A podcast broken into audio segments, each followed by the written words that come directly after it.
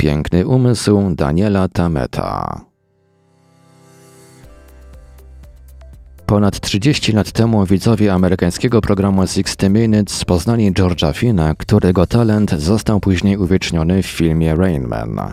George ma schorzenie znane jako syndrom uczonego. Jest to tajemniczy defekt mózgu, który powoduje, że osoba posiada spektakularne, niekiedy nawet geniuszowskie wręcz zdolności umysłu, który w innym przypadku jest niezmiernie ograniczony. Morley Safer poznał innego uczonego, Daniela Tameta, który w Wielkiej Brytanii nazywany jest Brainman, mózgowiec. W przeciwieństwie jednak do innych uczonych nie jest on kaleką umysłowym i co najważniejsze potrafi opisywać własny proces myślowy. Może on być naukowym kamieniem z rozety, kluczem do zrozumienia pracy mózgu.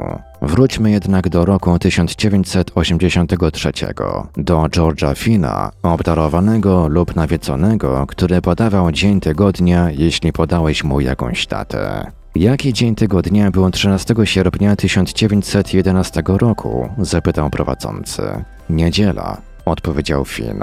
A 20 maja 1921 roku padło pytanie. Piątek, odpowiedział Finn. George Finn jest uczonym. W czasach bardziej niepoprawnych politycznie zostałby nazwany uczonym idiotą. Upośledzoną umysłowo osobą lub autystykiem, w którego mózgu znajdował się jakiś nadwyraz dobrze działający obszar. Zapytany, czy wie jak to robi, Finn odpowiedział prowadzącemu: Sam nie wiem, jednak samo to, że mogę dokonywać takich rzeczy jest fantastyczne. Jeśli wszystko to wydaje Ci się znajome, to tylko dlatego, że w 5 lat po nadaniu tego odcinka 60 Minutes Dustin Hoffman unieśmiertelnił podobnych George'owi uczonych w filmie Rain Man. Poznajmy więc innego uczonego, o którym mowa była na początku. Daniel Tammet. To 40-letni Anglik, będący prawdziwym matematyczno-pamięciowym czarodziejem. Urodziłem się 8 listopada 1931 roku, stwierdza prowadzący. Uch, pierwszy numer. Urodziłeś się w niedzielę. W tym roku twoje urodziny wypadną w środę. Będziesz miał 75 lat, mówi Tamet w programie telewizyjnym z 2007 roku. Szacuje się, że na świecie żyje dziś zaledwie 50 prawdziwych uczonych, żaden jednak nie jest podobny do Daniela. Daniel jest artykułowany, samowystarczalny, obdarzony niezwykłymi zdolnościami charakteryzującymi uczonego. Jego kalectwo jest jednak niewielkie. Weźmy na przykład jego zdolności matematyczne. Poproszony o pomnożenie 31 razy 31 razy 31 razy 31, Tamet szybko i dokładnie odpowiedział 923 521. Ale nie tylko o liczenie tutaj chodzi. Jego niesamowity dar pamięci jest wprost oszałamiający. Wystarczy, że pokażesz mu przez moment długi ciąg cyfr, a on bezbłędnie ci go wyrecytuje. Potrafi także recytować na wspak. A takie rzeczy to dla Daniela Tameta zaledwie rozgrzewka. Najpierw zrobił furorę w Oksfordzie, gdzie publicznie recytował niekończący się ciąg cyfr składających się na liczbę pi. Liczba pi, taka jakiej używamy, zwykle jest zaokrąglona do 3,14. Jednak jego cyfry ciągną się właściwie w nieskończoność. Daniel studiował sekwencje, tysiące cyfr w przeliczeniu na jedną stronę. Mogę usiąść i wręcz zajadać się nimi. Wchłaniałbym setki cyfr jednocześnie, mówi Daniel. Przygotowanie zajęło mu kilka tygodni i gdy Daniel wybierał się do Oxfordu, gdzie arytmometr sprawdzał każdą cyfrę, dał upust swojej nadzwyczajnej pamięci. Tamet twierdzi, że jest w stanie wyrecytować w obojętnie jakiej kolejności 22 514 cyfr. Zajmuje mu to 5 godzin i nie popełnia przy tym ani jednego błędu.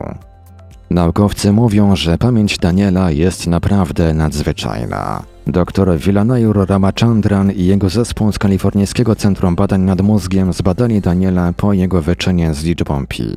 Co on o tym sądzi? Cytat Byłem zaskoczony jego artykulacją i inteligencją, a także jego zdolnościami do oddziaływań społecznych i dokonywania introspekcji swoich zdolności, mówi dr Ramachandran. Podczas gdy ta introspekcja jest u uczonych niezwykle rzadka, zdolność Daniela do opisywania pracy swojego umysłu może być bezcenna dla naukowców zajmujących się badaniem mózgu, naszego najmniej zrozumianego organu.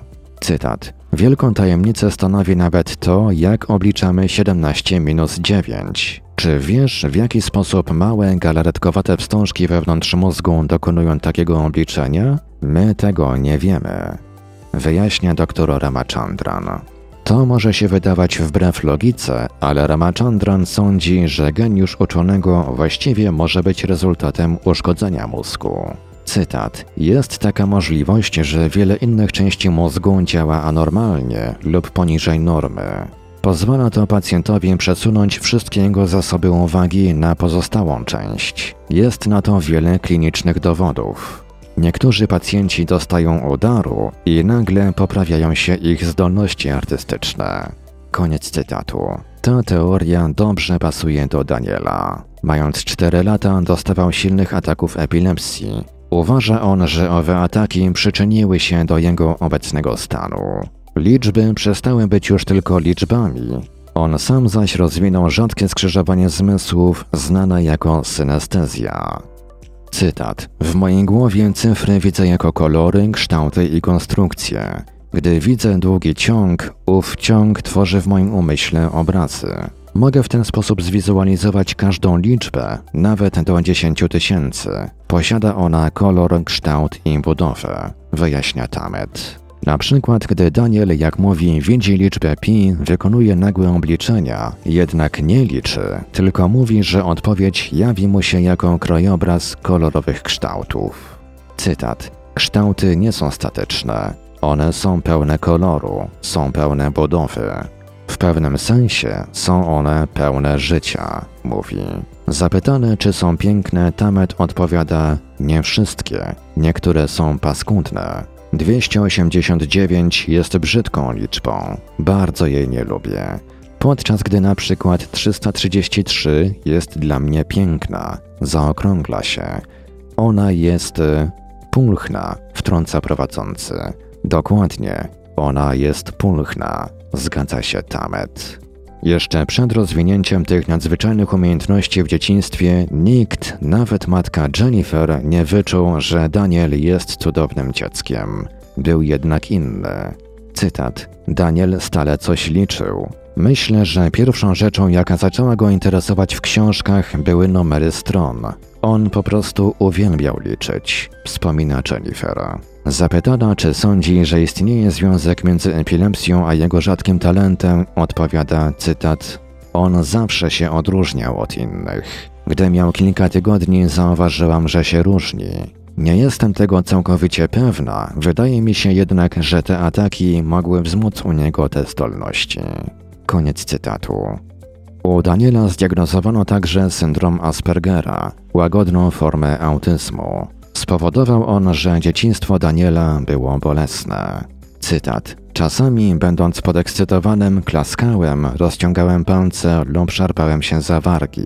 Oczywiście dzieci to wiedziały i zaczynały te moje gesty powtarzać i mnie drażnić. Wtedy zatykałem uszy i bardzo szybko liczyłem potęgi dwójki. 2, 4, 8, 16, 32, 64. Liczby były moimi przyjaciółmi. Nigdy bym ich nie zamienił. Tak, one były godne zaufania. Mogłem im zaufać, mówi Daniel.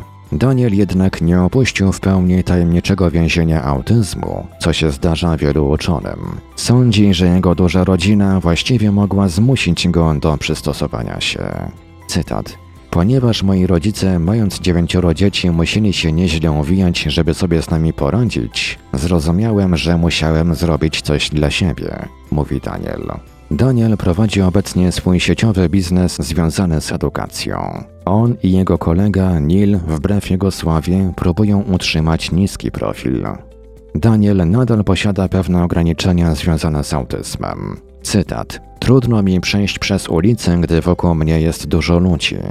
Jeśli jest duży hałas, zatykam uszy, aby od niego uciec, mówi. Ten niepokój trzyma go blisko domu. Nie może nigdzie jeździć, rzadko chodzi na zakupy i naprawdę trudno mu znaleźć dobrą plażę ze względu na nieodpartą pokusę policzenia wszystkich ziarenek piasku. Ta przypadłość objawia się też na inne sposoby. Na przykład każdego ranka bardzo dokładnie odmierza sobie porcję płatków owsianych. Musi być dokładnie 45 gramów owsianki, nie więcej, nie mniej. W 2007 roku Daniel został przedstawiony w brytyjskim programie dokumentalnym zatytułowanym Brainman Mózgowiec. Producenci postawili przed nim wyzwanie nie do przejścia. Miał się nauczyć w ciągu tygodnia obcego języka i to nie byle jakiego, ale islandzkiego, uznawanego za jeden z najtrudniejszych do nauczenia się języków. Daniel przygotowywał się w Islandii i miał własną praktykę z opiekunem. Gdy nadeszła chwila prawdy i Daniel pojawił się w programie telewizyjnym, prowadzący program powiedział cytat: Byłem zdumiony. Odpowiedział na nasze pytania. Zrozumiał je bardzo dobrze i moim zdaniem jego gramatyka również była bardzo dobra. Jesteśmy bardzo dumni z naszego języka i z tego, że ktoś jest w stanie płynnie się nim posługiwać po zaledwie tygodniu nauki. On jest wielki. Koniec cytatu. Czy uważa pan, że Daniel w pewnym sensie reprezentuje prawdziwą ścieżkę do dalszego zrozumienia pracy naszego mózgu? Zapytał prowadzący. Myślę, że w nauce wielokrotnie mogłoby paść takie stwierdzenie. W końcu coś, co wygląda początkowo na zwykłą ciekawostkę, często prowadzi do zupełnie nowego kierunku badania. Czasami tacy ludzie dostarczają złotego klucza. To nie zawsze się zdarza. Czasami są to tylko takie mambo jumbo, ale w wypadku uczonych może to być prawda. Odpowiedział dr Ramachandran. Daniel kontynuuje współpracę z naukowcami pragnącymi zrozumieć jego zdumiewający mózg. Jest jednak niechętny staniu się czymś, co sam nazywa decydującą pieczęcią i odrzuca większość ofert wykorzystania jego nadzwyczajnych umiejętności. Cytat. Ludzie ciągle mnie proszą o wybieranie numerów na loterię, albo o wymyślenie maszyny czasu, albo też o wyjście z jakimś wielkim odkryciem. Moje zdolności nie oznaczają jednak, że mogę robić wszystko, wyjaśnia Daniel. Napisał jednak książkę zatytułowaną Born on a Blue Day, opowiadającą o jego doświadczeniach. Wygłasza także motywacyjne wykłady dla rodziców dzieci autystycznych. Jest to jeszcze jeden dar jego nadzwyczajnego mózgu. Jednak pod koniec dnia, zarówno u geniusza, jak i przeciętnego człowieka, tenże mózg pracuje różnie. Cytat. Jedna godzina od zakończenia spotkania i zapomnę, jak wyglądasz. Trudno mi będzie rozpoznać Cię ponownie, gdy znów się zobaczymy. Zapamiętam Twoją chusteczkę. Zapamiętam też, że masz w rękawie cztery guziki. Zapamiętam także typ krawata, który nosisz. To są szczegóły, które zapamiętuję. Mówi Tamet prowadzącemu. To są szczegóły, dzięki którym wszyscy jesteśmy tak różni. Jeden człowiek może postrzegać liczby jako nudną konieczność nowoczesnego życia, inny widzi w nich istotę życia. Cytat. Liczba pi to jedna z najpiękniejszych rzeczy w całym świecie i jeśli mogę zauważyć radość w liczbach, jeśli mogę zrobić coś dla świata poprzez moje pismo i mowę, wtedy czuję, że robię coś pożytecznego, mówi Daniel Tamet. Źródło CBS News. Publikacja z 28 stycznia 2007 roku. Tłumaczył, opracował i czytał Ivelios. Polskie tłumaczenie ukazało się na łamach serwisu www.paranormalium.pl w lutym 2007 roku. Dla potrzeb wersji dźwiękowej tekst został poddany korekcie oraz uaktualniony.